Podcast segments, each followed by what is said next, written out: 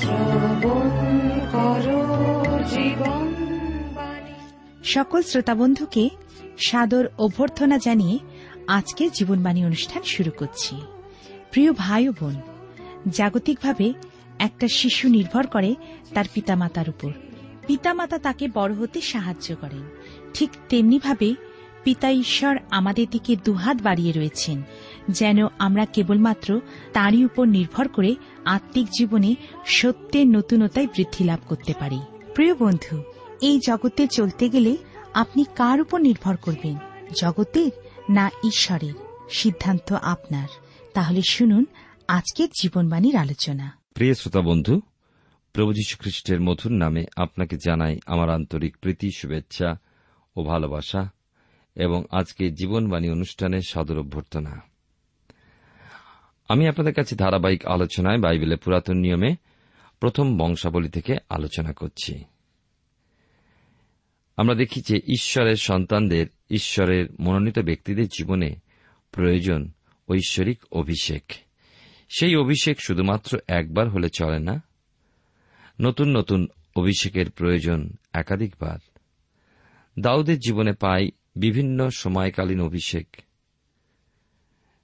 সমুয়েল অভিষেক করেছিলেন, সে বিষয়ে পাই প্রথম সমুয়েল তার ষোল অধ্যায় বারো পদে।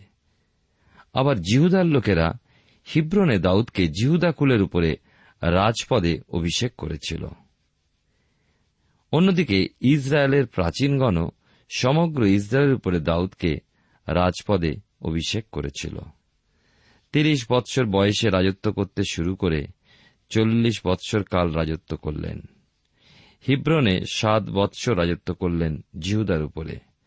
পরে জিহুদা ও সমগ্র ইসরায়েলের উপরে তেত্রিশ বৎসর রাজত্ব করেছিলেন। জীবনে নতুন নতুন অভিষেকের প্রয়োজন আছে, আর তার দ্বারা খ্রিস্ট বিশ্বাসী তার আধ্যাত্মিক জীবনের পথে ক্রমশ সংকীর্ণ হতে আরও সংকীর্ণ পথে এগিয়ে চলতে সমর্থ হয়।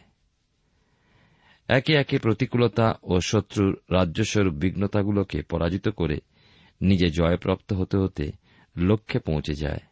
সেখানে খ্রিস্ট তার দাতব্য পুরস্কার হস্তে অপেক্ষা করেন তারই জন্য। সেখানে তার সঙ্গে অনন্তকালীন সুখে খ্রিস্ট বিশ্বাসী মগ্ন হয়ে যায়। নতুন নতুন অভিষেক ব্যতি রেখে নতুন নতুন শক্তি লাভ করা যায় না।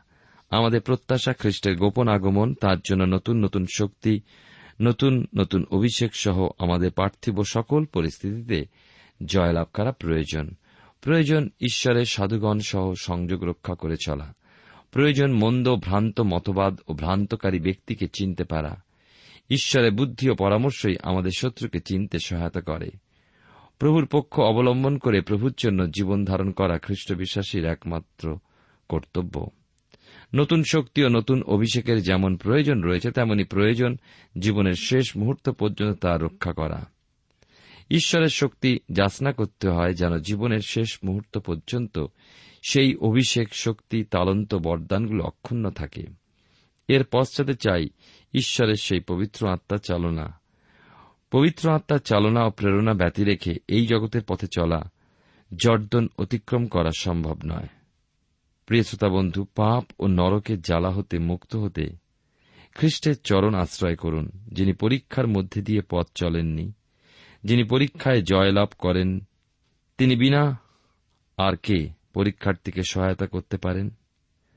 পরীক্ষার মধ্যে দিয়ে জীবন অতিবাহিত করার মধ্যে এবং পরীক্ষার মধ্যে এই জীবন অতিবাহিত করার জন্য, যিনি স্বর্গ হতে মর্তের মানুষের মধ্যে কালযাপন করেননি তিনি কি পারেন? মানুষের দুঃখ, কষ্ট, সমস্যাকে উপলব্ধি করতে? না, পারেন না। তাই প্রভু খ্রিস্ট এসেছেন স্বর্গ হতে পাপী মানুষের মাঝে।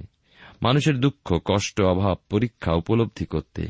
আর খ্রিস্টই পারেন স্বর্গীয় ধন, সেই অনন্ত জীবনের বার্তা মানুষকে শোনাতে, যিনি নিজেই জীবন, জীবনের উৎস, জীবনের বার্তা এবং তিনি জীবনের কর্তা। তিনিই কেবল পারেন মৃত্যু হতে মানুষকে জীবনে নিয়ে আসতে।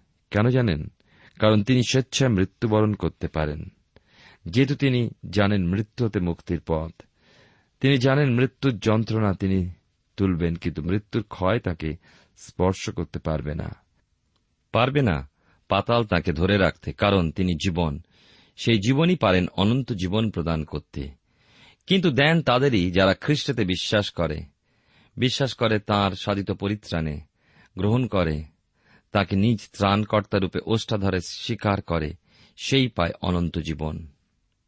প্রিয় শ্রোতা বন্ধু, প্রিয় ভাই বোন জীবনবাণীর অনুষ্ঠানে আজকের আলোচনায় আমরা দেখব দাউদ ও নিয়ম সিন্ধুক সম্পর্কীয়। ঈশ্বরের দৃষ্টিভঙ্গি লক্ষ্য করি আমাদের এই শাস্ত্র অধ্যয়নের অংশটিতে। নিয়ম সিন্ধুকি জিরুসালেমে আনয়নের ব্যাপারে দাউদের প্রথম উদ্যম প্রচেষ্টা। বিচার কর্তৃগণের কালে নিয়ম সিন্ধুকটা পলেষ্টীয়দের কর্তৃক যুদ্ধের সময় অধিকৃত হয়েছিল। নিশ্চয়ই আপনার স্মরণে আছে, কেননা তাদের সমস্যার কোনো সমাধান হয়ে উঠছিল না, যার ফলে তারা একটা নতুন শকটে সিন্ধুক উঠিয়ে পুনরায় ইসরায়েলদের কাছে ফিরিয়ে পাঠিয়ে দিয়েছিল। সময়েল ভাববাদীর প্রথম পুস্তকের ছয়ের অধ্যায় এই বিষয়ে আমরা পাই। সেই সময় হতে এই সময় পর্যন্ত নিয়ম সিন্ধুক কিরিয়ত জিয়ারিমের পর্বস্থিত অবিনাদবের বাড়িতে ছিল। কিন্তু আজকের আলোচনায় আমরা দেখতে পাব দাউদ তাঁর রাজধানী জিরুসালামে ওই নিয়ম সিন্ধুক রক্ষার্থে উদ্যম প্রচেষ্টা নিচ্ছেন। আর ঈশ্বর তা লক্ষ্য করলেন, কেননা দাউদের এই উদ্যম প্রচেষ্টা তাঁর দৃষ্টিতে প্রীতিজনক বোধ হল। ঈশ্বরের সন্তোষজনক হয়েছিল। এই জন্য যে দাউদ আত্মিক বিষয় অধিক মূল্য প্রদান করেছেন। কিন্তু এক ভুল পদক্ষেপ সেক্ষেত্রে দাউদের মধ্যে লক্ষ্য করা যায়। আমরা এখন আসব বিশেষ করে আলোচনায় তেরোর অধ্যায়, এবং এখানে দেখি লেখা আছে যে জিরুসালেমে নিয়ম সিন্ধুক আনয়ন পলেষ্টীয়দের পরাজয় ইত্যাদি। পরে দাউদ সহস্রপতিগণের ও শতপতিগণের সহিত সমস্ত অধ্যক্ষের সহিত মন্ত্রণা করিলেন। আসুন আমরা ঈশ্বরাতে সমর্পিত হয়ে প্রার্থনায় যাই। পরম প্রেমার পিতা, ঈশ্বর তোমার পবিত্র নামে ধন্যবাদ করি। আজকের এই সুন্দর সময় সুযোগে তুমি আমাদেরকে আরেকটি বার তোমার বাক্য অধ্যয়ন করতে আমাদেরকে সাহায্য করেছ। আমরা তোমার চরণতলে অবনত হই, তোমার চালনা ভিক্ষা করি, তোমার বাক্যের নিগুড় বিষয় বুঝতে, জীবনে সেই মতো চলতে আমাদের প্রত্যেককে সাহায্য করো। প্রত্যেক শ্রোতা বন্ধুকে আশীর্বাদ করো। যিশুর নামে প্রার্থনা চাই। আমেন।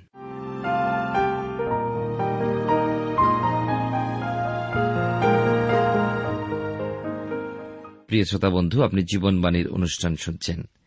আর আমরা বিশেষ করি প্রথম বংশাবলী তার তেরোর অধ্যায় দেখতে পাই যে রাজা দাউদ ইসরায়েলের নতুন রাজা সিংহাসনে আরোহণ করেই তার মহান পরিকল্পনা তিনি পোষণ করলেন, বিশেষ প্রকাশপ্রাপ্ত হলেন, চাইলেন নিয়ম সিন্ধুক জিরুসালামে প্রতিষ্ঠা করতে। তিনি ইসরায়েলের নেতৃবৃন্দের সঙ্গে আলোচনা করলেন এই বিষয়ে। সরল ভাষায় বলতে গেলে তাদের পরামর্শ ও মন্ত্রণা গ্রহণে ইচ্ছুক হলেন। আর মনে হয় তাদের সঙ্গে এই পরামর্শ করায় দাউদের পদক্ষেপে এক ভুল হয়ে গিয়েছিল, কারণ ঈশ্বর তো নিজেই তাকে সকল বিষয় পরিচালনা ও নির্দেশ দিয়ে আসছিলেন। তা সত্ত্বেও কি প্রয়োজন ছিল মানুষের মন্ত্রণা বা পরামর্শের? আজও ঠিক এমনভাবেই কত মণ্ডলীতে ঈশ্বর মনোনীত না হয়েও এমন ব্যক্তিগণ মণ্ডলীস্থ সর্ববিষয়ে হস্তক্ষেপ করে বা মাথা ঘামিয়ে থাকে। বিশেষ অভিষিক্ত ব্যক্তি ব্যতি রেখে মণ্ডলীর সমস্যা সমাধানে বা মণ্ডলীস্থ কোন বিশেষ কার্যক্রমে নির্দেশ দানে আর কেউ যেন হস্তক্ষেপ না করেন বা মাথা না ঘামান। কারণ ঈশ্বরের নির্দেশ শোনার কান সকলের থাকে না। আর ঈশ্বর তাতে উৎসর্গীকৃত সমর্পিত ব্যক্তির কাছেই নির্দেশ প্রেরণ করেন। সকলের কাছে নয়। সেজন্য মণ্ডলীস্থ যে কোনো বিশেষ কার্যে সিদ্ধান্ত গ্রহণে শুধুমাত্র ঈশ্বরের বিশেষ অভিষিক্ত ব্যক্তি, অর্থাৎ পবিত্র আত্মাপ্রাপ্ত বিশেষ বরদানপ্রাপ্ত ব্যক্তি, ব্যবহৃত হওয়া বাঞ্ছনীয়। মনে রাখবেন, পবিত্রগণকে পরিপক্ক করে তোলার জন্য, অর্থাৎ খ্রিস্টের দেহকে গেঁথে তোলা ও পরিচর্যা কার্য সাধনের জন্য, মণ্ডলীতে বিশেষ করে ঈশ্বরের বরদানের প্রয়োজন। আর সেগুলো হল প্রেরিত, ভাওবাদী, সুসমাচার প্রচারক, পালক ও শিক্ষাগুরু। এই সেই পাঁচটি কার্যালয়। পবিত্র শাস্ত্র এই শিক্ষা দেয়, অতএব মণ্ডলিস্থ গুড় বিষয় পরিচর্যা কার্যে ঐশ্বরিক নির্দেশের প্রয়োজন। মানুষের নির্দেশ নয়, মানুষের নিজস্ব স্বার্থান্বেষী মন্ত্রণা খ্রিস্টের ব্যথার কারণ হয়ে দাঁড়ায়। আর দাউদ এইখানেই ভুল করলেন। দুই তিন পদে লেখা আছে, আর দাউদ সমস্ত ইসরায়েল সমাজকে কহিলেন, যদি তোমাদের বিহিত বোধ হয় ও আমাদের ঈশ্বর সদাপ্রভু হইতে কার্য হইয়া থাকে, তবে আইস আমরা ইসরায়েলের সমস্ত প্রদেশে আমাদের অবশিষ্ট ভাতৃগণের কাছে লোক পাঠাই। তাহাদের নিকটে যাজকগণ ও লেবিয়েরা আপন আপন পরিসর বিশিষ্ট নগরে বাস করে, তাহারা যেন আমাদের নিকটে একত্র হয়। আড়াইশ, আমাদের ঈশ্বরের সিন্ধুক আমাদের কাছে ফেরাইয়া আনি, কেননা শৌলের সময় আমরা তাহার অন্বেষণ করি নাই। শৌলের সময়ের প্রতি যদি দৃষ্টি নিক্ষেপ করা যায়, তাহলে দেখতে পাই যে সদাপ্রভুর আবাসে তার আরাধনা অর্থাৎ আবাস তাঁবুতে তার উপাসনা প্রায় বিলুপ্ত হয়ে গিয়েছিল, যার ফলে সমাগম তাম্বুর সংগঠন সম্পূর্ণই ভেঙে গিয়েছিল। লেবীয়গণ বিক্ষিপ্ত হয়ে পড়েছিল চারিদিকে, আর দাউদের এই নিয়ম সিন্ধুককে রাজধানী জিরুসালামে প্রতিষ্ঠা করার কথা দেশের সর্বত্র ছড়িয়ে পড়ল। চার পাঁচ পদে পাই যে সিদ্ধান্ত নিল সকলে মিলে, সকলেই জিরুসালামে নিয়ম সিন্ধুক আনয়নে ইচ্ছুক হয়ে উঠেছিল। সমীয়ল ভাওবাদী পুস্তকের সাতের অধ্যায়, কিরিয়ত চিয়ারিমে নিয়ম সিন্ধুক আনয়নের বিষয় আমরা পেয়েছি, কেননা সেখানে আনা হয়েছিল। কারণ পলেষ্টদের মধ্যে দেখা দিয়েছিল এক শোচনীয় পরিস্থিতি। নিয়ম সিন্ধুককে স্থানান্তরিত না করে তাদের উপায় ছিল না, আর এ ছিল ঈশ্বরের শক্তি। আজকের দিনে সেই সিন্ধুক আক্ষরিকভাবে আমাদের মধ্যে নেই বটে, কিন্তু রয়েছেন ঈশ্বরের শক্তিরূপে ঈশ্বরের অনুগামী না হলে ঈশ্বরের শক্তি সেখানে বিরূপ কার্য সাধন করবেন। ঈশ্বরের অনুগামীর পক্ষে তা আবার আশ্চর্য কার্য সাধনকারী। কেননা মঙ্গলময় ঈশ্বর তার অনুগামীর সহায়। তৎকালে নিয়ম সিন্ধুকের মাধ্যমে যাজকগণের দ্বারা ঈশ্বরের শক্তি কার্যকারী হয়ে জর্দন অতিক্রম ইসরায়েল সন্তানগণকে সমর্থ করেছিল। আজও আমাদের অর্থাৎ ঈশ্বরের সন্তানগণের জীবনে জর্দনের তরঙ্গমালার ন্যায় পরীক্ষার নিয়ম সিন্ধুকরূপী ঈশ্বরীয় শক্তি সমাধান করেছেন। অন্যথায় তার অবমাননাকারী ও অস্বীকারীদের জীবনে নিয়ে আসেন পলেষ্টীয়দের ন্যায় শোচনীয় পরিণাম। প্রথম বংশাবলী তার তেরোর অধ্যায় ছয় এবং সাত পদে পাই। এখানে এই কথা লেখা আছে, আর ঈশ্বরের সিন্ধুক করুবদয় আসীন সদাপ্রভুর। সিন্ধুক যাহার উপরে সেই নাম কীর্তিত, তাহা জিহুদার অধিকারস্থ বালা অর্থাৎ কিরিয়ত জিয়ারিম হইতে আনিবার জন্য দাউদ সমস্ত ইসরায়েল সেই স্থানে গেলেন। পরে তারা ঈশ্বরের সিন্ধুক এক নতুন শকটে উঠাইয়া অবিনাদবের বাটি হইতে বাহির করিলেন এবং উষো অহিয় ওই শকট চালাইল। অবশ্যই ঈশ্বর নিয়ম সিন্ধুকের মধ্যে বসবাসকারী নন করুবদয়ের মধ্যে বসবাসকারীও নন। কিন্তু সেই স্থানে তিনি ইসরায়েল সন্তানদের উদ্দেশ্যে নিজ অভিপ্রায় নির্দেশ জ্ঞাপন করতেন। উপস্থিত হতেন, তাই তিনি করুবদয় আসেন ঈশ্বর। এখন ইসরায়েল সন্তানদের মধ্যে একটা বিরাট ভুল হয়ে গেল। এই পরিকল্পনা অর্থাৎ কাজের উদ্দেশ্য সঠিক ছিল বটে, কিন্তু তার পন্থায় ভুল রয়ে গিয়েছিল। জিরুসালেমে নিয়ম সিন্ধুক নিয়ে আসার বিষয়টা ঠিক উপযুক্ত কাজ, কিন্তু ওই কার্যপদ্ধতিতে দেখা গিয়েছিল ভ্রান্তি। ঈশ্বর নিয়ম সিন্ধুক বহনের পদ্ধতি স্পষ্টরূপে নির্দেশ দিয়েছিলেন। আবাসতাম্বুর অন্যান্য বিষয়গুলো শকটে বহনের যোগ্য হলেও নিয়ম সিন্ধুক নয়। দেখুন ও পড়ুন, ঈশ্বর মসিকে এই সম্পর্কে কি বলেছিলেন। গণনা পুস্তকের চারের অধ্যায় পনেরো পদে তার সুস্পষ্ট নির্দেশ দেওয়া হয়েছে। এইরূপে শিবিরের অগ্রসর হইবার সময় হারন ও তাহার পুত্রগণ পবিত্র স্থান ও পবিত্র স্থানের সমস্ত পাত্রের আচ্ছাদন সাঙ্গ করিলে পর কহাতের সন্তানগণ তাহা বহন করিতে আসিবে, কিন্তু তাহারা পবিত্র বস্তু স্পর্শ করিবে না, পাছে তাহাদের মৃত্যু হয়। এই সকল সমাগম তাম্বুতে কহাতের সন্তানগণের বহনীয় হইবে। নিয়ম সিন্ধু কখনোই শকটে বহনীয় নয়। কহাতের সন্তানগণ তা স্কন্দে বহন করবে, এই ছিল রীতি। যেহেতু নিয়ম সিন্ধু খ্রিস্টকে প্রকাশ করে, আর তাকে আমাদেরই বহন করা উচিত। হ্যাঁ এমনকি আজও ব্যক্তিগতভাবে প্রত্যেককে।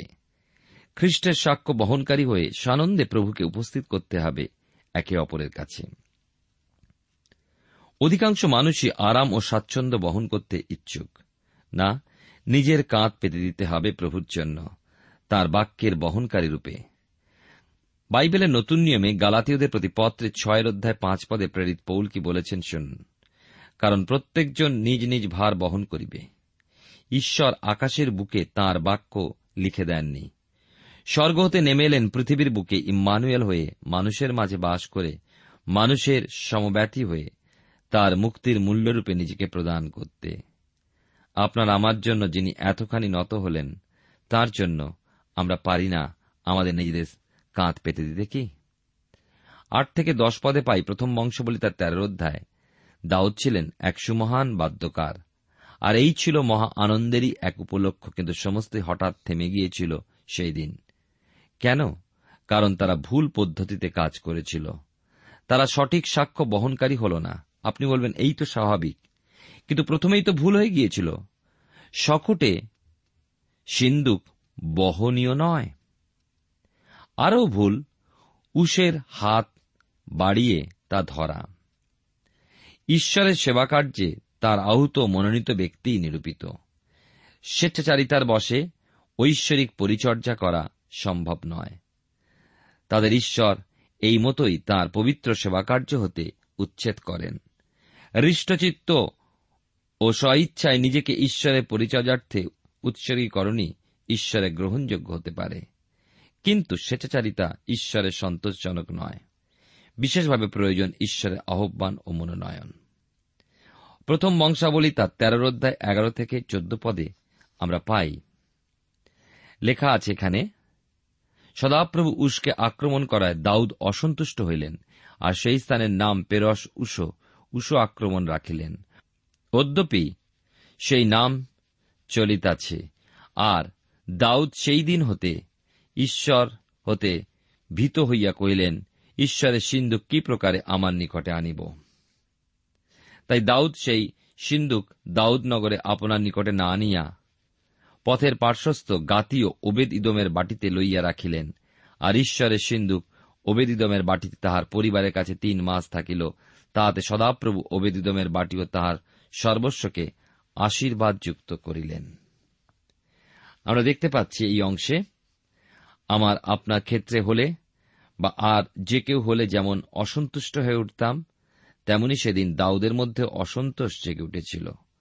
অথচ আমাদের অন্যায় হস্তক্ষেপ, আমরা যদি ব্যর্থ হই, আমরা ঈশ্বরকে বা ঈশ্বরের বিরুদ্ধে বচসা করে থাকি, দোষারোপ করি ঈশ্বরের উপরেই। অথচ একবারও ভেবে দেখি না, আমি কি ঈশ্বরের পরিকল্পনা মতে এই কাজ করেছি? আমার করার পদ্ধতি কি ঈশ্বর অভিপ্রেত? প্রিয় ভাই ও বোন, ঈশ্বরের জন্য অপেক্ষা করতে হয় আমাদের। তার রব শোনার জন্য প্রতীক্ষার দরকার রয়েছে। প্রকৃত কথা হল ঈশ্বরের আত্মায় পরিচালিত হওয়া উচিত। এই জন্যই তো প্রভু খ্রিস্ট পবিত্র আত্মার অভিষেকের কথা বলেছেন, সেই সহায় আমাদের বিশেষভাবে প্রয়োজন। কোন সময় কি প্রয়োজন, কি করণীয়, কি বলা উচিত, কীভাবে বলা উচিত, তিনি আমাদের অন্তরে বাসকারী রূপে আমাদেরকে বুঝিয়ে দেবেন, পরিচালনা করবেন। হ্যাঁ এমনকি উচিত মতে প্রার্থনা করতে না জানায় তিনি আমাদের হয়ে বিনতি ও তুলে ধরবেন। শুধু চাই তার উপরে নির্ভরশীলতা। দাউদ পরে তাই করলেন। তৎক্ষণাৎ নিয়ম সিন্ধুককে আর নিজের কাছে আনার চেষ্টা করলেন না। জিরুসালামে সিন্ধুক নিয়ে আসার বিষয় হতে তাৎক্ষণিকভাবে বিরত হলেন। নিয়ম সিন্ধুক রাখলেন ওবেদ ইদমের গৃহে, যা ছিল ওই পথেরই পাশে। আশ্চর্য ক্রিয়াকারী ওই নিয়ম সিন্ধুকরূপী ঈশ্বরের শক্তি বিরাজ করেছিলেন তিন মাস যাবৎ গাতীয় ওবেদ ইদমের বাটিতে। সেই তিন মাস ওই পরিবার বিশেষভাবে আশীর্বাদ যুক্ত হয়েছিল। আমাদের জীবনকে ঈশ্বরের আশীর্বাদে ভরিয়ে তোলার জন্য চাই। আমাদের মধ্যে ঈশ্বরের শক্তির উপস্থিতি ওই ওবেদ ইদুমের পরিবারের মতোই। সাময়িকভাবে নয়, কিন্তু স্থায়ীভাবে। আসুন, আমরা ঈশ্বরের আবাস হয়ে উঠি। জিহবা সাম্মা। সদাপ্রভু তত্র। আজ ঈশ্বরের মন্দিরস্বরূপে আমাদের দেহ, আত্মা, প্রাণ সমর্পণ করে, সেখানে ঈশ্বরের সিংহাসনকে রক্ষা করি আর তার আশীর্বাদকে প্রচুর রূপে প্রাপ্ত হই। নিয়ম সিন্ধকখানি রয়ে গেল ওবেদিদমের বাড়িতে। তিন মাস যাবৎ কিন্তু ইতিমধ্যে দাউদ অন্য আর একটা বিষয়ে মনোনিবেশ করলেন, তা আমরা পরবর্তী অধ্যায়ে লক্ষ্য করব। দাউদ ঈশ্বরকে মান্য করলেন, ঈশ্বর তাঁর শ্রীবৃদ্ধি ঘটালেন। দাউদের খ্যাতি ও যশ ছড়িয়ে পড়েছিল। আমরা এখন প্রথম বংশাবলী পুস্তক খণ্ডের চোদ্দ অধ্যায়ে যাব। আর দেখি যে দাউদ ও সোরের রাজা হিরম ছিলেন বিশেষ অন্তরঙ্গ বন্ধু সম্পর্কীয়। এক থেকে তিন পদে আরও একটা স্থানে পাই বাস্তবিক হিরম দাউদকে বরাবর ভালোবাসতেন। এখানে লক্ষ্য করি দাউদের রাজত্বের শুরুতে সোরের রাজা হিরম দাউদের প্রাসাদ নির্মাণে সহায়তা করতে চেয়েছিলেন। দাউদ তার জীবনে ঈশ্বরের আশীর্বাদ হস্তকে উপলব্ধি করলেন। তখন তিনি আরও বিবাহ করলেন ও আরও পুত্রকন্যার জন্ম দিলেন। এ হল রক্ত মাংসের স্বভাব। আপনি হয়তো বলবেন, ঈশ্বর দাউদের জীবনে এই মাংসিক অভিলাষকে অনুমোদন করলেন। ঈশ্বর কিন্তু এক্ষেত্রে নীরব রইলেন। এর অর্থ এই নয় যে ঈশ্বর তা সমর্থন করলেন। মনে রাখবেন, ঈশ্বর মানুষকে দিয়েছেন বিবেক বুদ্ধি। নিজ সাদৃশ্যে মানুষকে সৃষ্টি করেছেন, দিয়েছেন জ্ঞান, বিবেচনা, শক্তি। তাই বাধ্যবাধকতা বশত চলুক মানুষ, এ তিনি চান না। এতে যথার্থ প্রেম থাকে না থাকে না যথার্থ বাধ্যতা। তাই ঈশ্বর মানুষকে নির্দেশ নীতি দিয়েছেন। তা সত্ত্বেও মানুষ স্বেচ্ছাচারিতার বসে যা কিছু করে, ঈশ্বর নীরব থাকেন আর যথাকালে চেতনা প্রদান করেন। বিনষ্ট করেন না কেননা ঈশ্বর তো মানুষকে প্রেম করেন। আর তখন মানুষ ঈশ্বরের কাছে পাপ ক্ষমাপূর্বক প্রার্থনা করে, ঈশ্বর ক্ষমা প্রদান করেন। অতএব দাউদের এই বহু স্ত্রী গ্রহণ এবং অধিক সন্তানের জন্মদানকে ঈশ্বর সমর্থন করেছেন, এ কথা কখনোই বলা যায় না। কারণ দাউদকে বিচারের সম্মুখীন হতে হয়েছিল। অবশিষ্ট জীবনে দুঃখদায়ক হয়ে উঠেছিল এ ঘটনাগুলো, এ অন্যায়। ঐতিহাসিক ঘটনা হিসাবে ঈশ্বর সে সমস্ত বিষয়গুলো লিপিবদ্ধ হতে দিয়েছেন। আমাদের ঈশ্বর ন্যায়বান ঈশ্বর। তিনি ধার্মিক একসময় দাউদের প্রত্যাখ্যাত অবস্থায় যে পলেষ্টীয়গণের ধারণা জন্মেছিল, দাউদ তাদেরই কিন্তু এখন নিজস্ব লোকদের মধ্যে ফিরে এসেছেন এবং তাদের রাজারূপে মুকুটে বিভূষিত হয়েছেন। পলেষ্টীয়দের হতে দাউদ এখন দূরে। চার পদ হতে সাত পদের মধ্যে দাউদের জিরুসালামে জাত পুত্রগণের নাম পাওয়া যায়।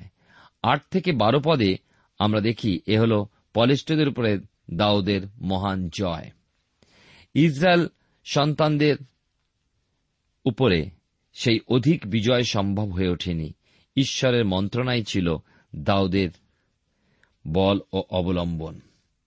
আমরা দেখি, বিশেষ করে এই অংশে তেরো এবং চোদ্দ পদে দাউদ নিজেই নিজের অভিপ্রায় অনুযায়ী কাজ করলেন না, বরং ঈশ্বরের পরামর্শের অন্বেষণ করলেন। দাউদ স্বভাবতই মনে করতে পারতেন যে পলেষ্টদের উপরে আমার জয় ইতিপূর্বেই হয়েছে। এখন তাদের বিরুদ্ধে ওঠা কখনোই সম্ভব নয়। এই ধারণা পোষণপূর্বক তিনি যুদ্ধে গেলেন না পুনর্বার, কিন্তু তিনি এবারও ঈশ্বর ইচ্ছা জানতে চেয়েছিলেন, কিন্তু ঈশ্বর তাকে পলেষ্টদের পশ্চাতে যেতে এবার নিষেধ করছেন। ঈশ্বরের যুদ্ধনীতি লক্ষ্য করুন। দাউদকে বলছেন পলেষ্টদের হতে ফিরে এসে বরং বাঁকা বা তুঁত গাছের কাছে তাদের আকর্ষণ করতে। দাউদের সুবিধার্থে ঈশ্বর পথ দেখালেন। কত খ্রিস্টীয় ভাই ভগ্নী আজ নিজেদের ইচ্ছানুসারে পথ চলতে থাকে এবং ঈশ্বরের সহায়তা প্রত্যাশা করে। কিন্তু আদৌ ঈশ্বর হয়তো তাদের সেই পথ অনুসরণ করায় ইচ্ছুক নন, অতএব তারা তাদের মনের মতো উত্তরও পায় না। ফলে তাদের ধারণা, ঈশ্বরে বিশ্বাস করেও তারা উত্তর পায় না কেন?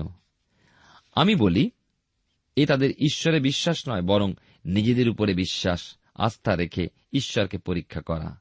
ঈশ্বর তা চান না। তিনি চান দাউদের মতে পূর্ণরূপে তার উপরে নির্ভর করি ও তার মন্ত্রণা গ্রহণ করি। তাই দাউদ বলতে সমর্থ হয়েছিল, ধন্য সদাপ্রভু আমার শৈল। তিনি আমার হস্তকে যুদ্ধ শিখান, আমার অঙ্গুলি সকলকে সংগ্রাম শিক্ষা দেন। এই মন্ত্রণাকে ভরসা বা জ্ঞান করে দাউদ তার সমগ্র জীবনে জয়লব্ধ হয়েছেন। তার জীবনের যাবতীয় যুদ্ধে ঐশ্বরিক জীবনকে স্থিরভাবে রক্ষা করার যুদ্ধেও তিনি জয়ী হয়েছিলেন।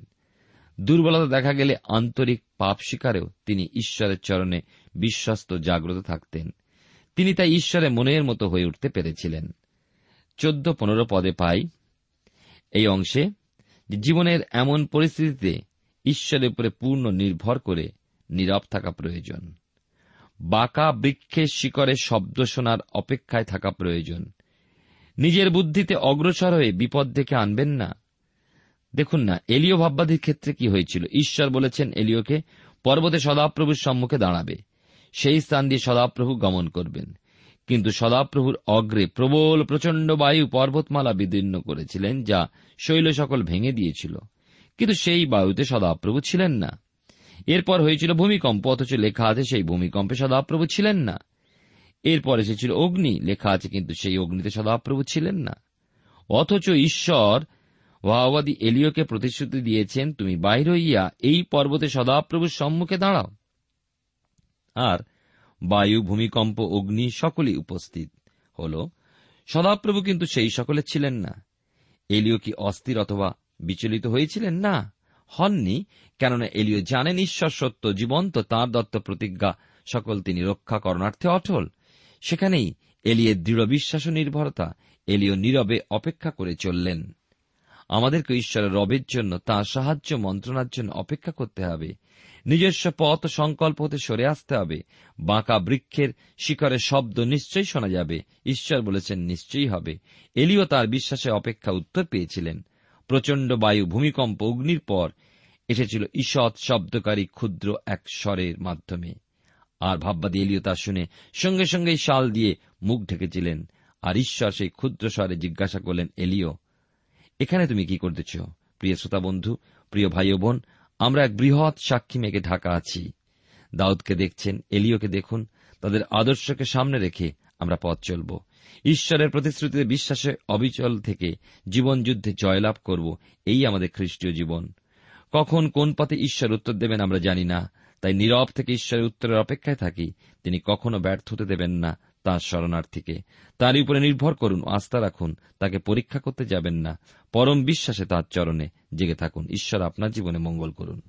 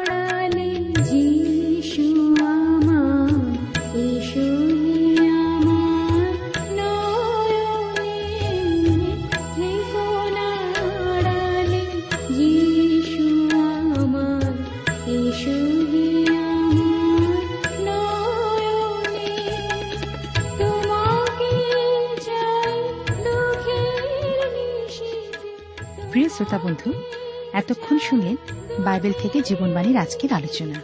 আমাদের অনুষ্ঠান কেমন লাগল? যদি এই বিষয়ে আপনি আরও কিছু জানতে চান এবং আপনার যদি বাইবেল না থাকে, তাহলে বাইবেল ছাড়া এই অনুষ্ঠান আপনি কেমনভাবে বুঝতে পারছেন, আমাদের ঠিকানায় শীঘ্রই লিখে জানান। আমরা খুব খুশি হব যদি আপনি চিঠির সাহায্যে বা ফোনে এস এম এস এ অথবা ইমেলের সাহায্যে আমাদের সাথে যোগাযোগ করেন। আমাদের ঠিকানা হল Jibanbani T W R India post box number এক ছয় নয় দুই পাঁচ, কলকাতা, সাত লক্ষ চৌত্রিশ। আবার বলছি, Jibanbani T W R India post box number এক ছয় নয় দুই পাঁচ, কলকাতা, সাত শূন্য শূন্য শূন্য তিন চার।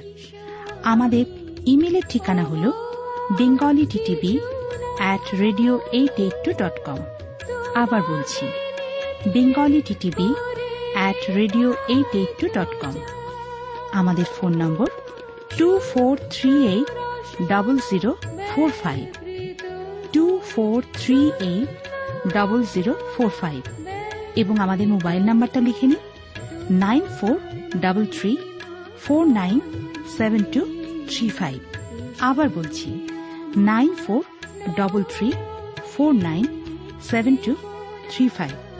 আজকের সময় এখানেই শেষ। বিদায় নিচ্ছি। নমস্কার।